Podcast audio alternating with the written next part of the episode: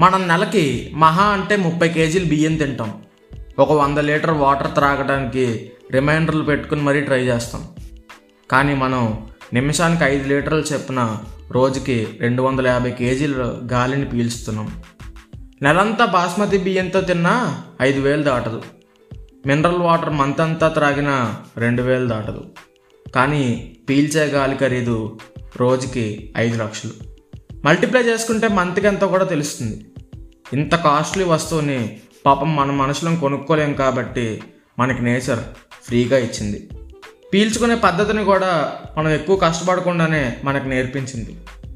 అంత కాస్ట్లీ మన breath. Breath మన బాడీలో జరిగే ప్రతి ప్రక్రియని నిర్దేశిస్తుంది. బ్రీత్తో మనల్ని మనం కంట్రోల్ చేసుకోవచ్చు. మనలో జరిగే ప్రతి హార్మోనిక్ రియాక్షన్ బ్రీతింగ్ లేకుండా సాధ్యమే కాదు. సరైన బ్రీతింగ్ ఎక్సర్సైజెస్ రెగ్యులర్గా చేస్తే అనారోగ్యం అనే మాటకి అడ్రస్ లేకుండా చేయొచ్చు. స్టే పాజిటివ్ అంటాం కానీ దాన్ని సాధించే విధానాన్ని మాత్రం మాట్లాడుకోం. పాజిటివ్గా ఉండాలి అని ప్రయత్నించే వారికి best method breathing exercises stress pain toxics వీటన్నిటి నుండి దూరంగా ఉండటానికి కూడా మనం రకరకాల మార్గాలను వెతుక్కుంటాం. కానీ మనం చేస్తున్న ఊపిరి పీల్చుకోవడం అనే పనిని ఇంకొంచెం ఎఫెక్టివ్గా చేస్తే వాటి నుండి ఈజీగా బయటపడచ్చు.